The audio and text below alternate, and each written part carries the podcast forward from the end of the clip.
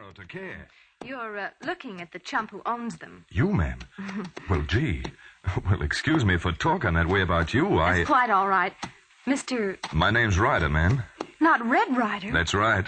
Oh, my name is Ruth Rankin. Glad to know you, ma'am. My sidekick here is Little Beaver. How are you, little beaver? Me skookum. That means in Injun language, plenty good. you know, I reckon I owe you an apology for those cracks I made. You know, I'm always picking the wrong time to sort of talk out of turn. Oh, forget it. I owe you thanks for saving my cattle. Well, I'm sorry I had to do so much shooting, but it was the only way I could stop 'em, ma'am. Where in tarnation are all your hands? It don't look to me like they were on the job. My hands have all quit me, Mr. Ryder. I've only my foreman left, and he's out fixing fences. The hands quit you with the spring drive coming up? What kind of hombres did you have on this spread? They quit me because they're afraid. Afraid of what? It's just something rather mysterious to scare us all out of our wits. Six times it's struck, and six times it's caused me to lose one of my best hands. But who's behind it? That's just it. I don't know. I've no idea. Everything that's happened so far seems to be accidental. Accidental. Well, two of my boys riding the line fences at night were wounded by their own guns. One was badly burned in his sleep when a mysterious fire destroyed a line camp. Another was killed when an overhanging ledge of rock crumbled as he rode beneath it. Two were poisoned drinking water from a spring. And the last was accidentally shot by my foreman when he mistook him for a prowler. How long has all this been going on, Miss Rankin? Well, it began about a month ago. The last accident occurred on Monday of this week. The next day, the rest of my hands pulled out. Well, what do you know? And other strange things have happened, too. Things for which there just seem to be no explanation. Like which? Well, like that stampede, for instance.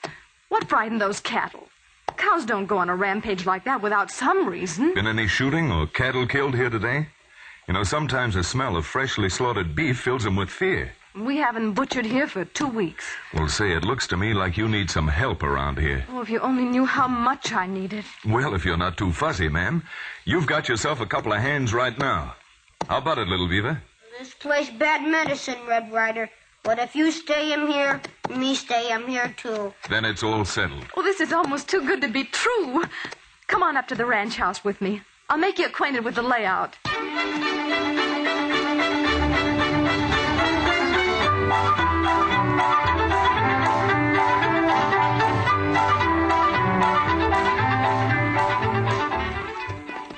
That's my foreman coming in now. What did you tell me his name was? I don't believe I told you. However, it's Bagley. Bert Bagley. Bagley. Bagley.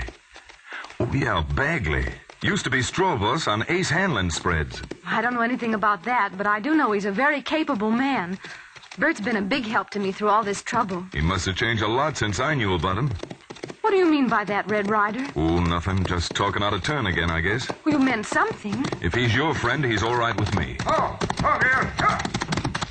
Hey, that was a slick piece of work, stranger. I seen it from the top of Bald Hill. That horse of yours is something. Why didn't you try to stop them, Bert? Well, I was busy fixing fence, Miss Ruth. I didn't notice what they was up to until it was too late to reach 'em. When I seen 'em making for that bluff, I thought the whole herd was goners. And they would have been, but for the quick thinking and courage of Red Rider here. Did you say Red Rider? That's right. And incidentally, Bert, Red Rider is signed on. He's working for the Crossbar H. Well, that's fine. Shake hands with my foreman, Bert Bagley, Mr. Ryder. How are you, Bert? And we're mighty glad to have you with us, Red. Thanks.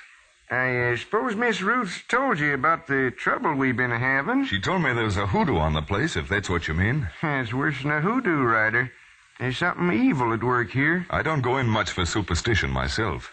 I've found that when there's something evil around, it's usually found inside a human being. Well, if you two will excuse me, I'll go in and get supper started. Hoodoo or no hoodoo, we've got to eat. Listen, Red.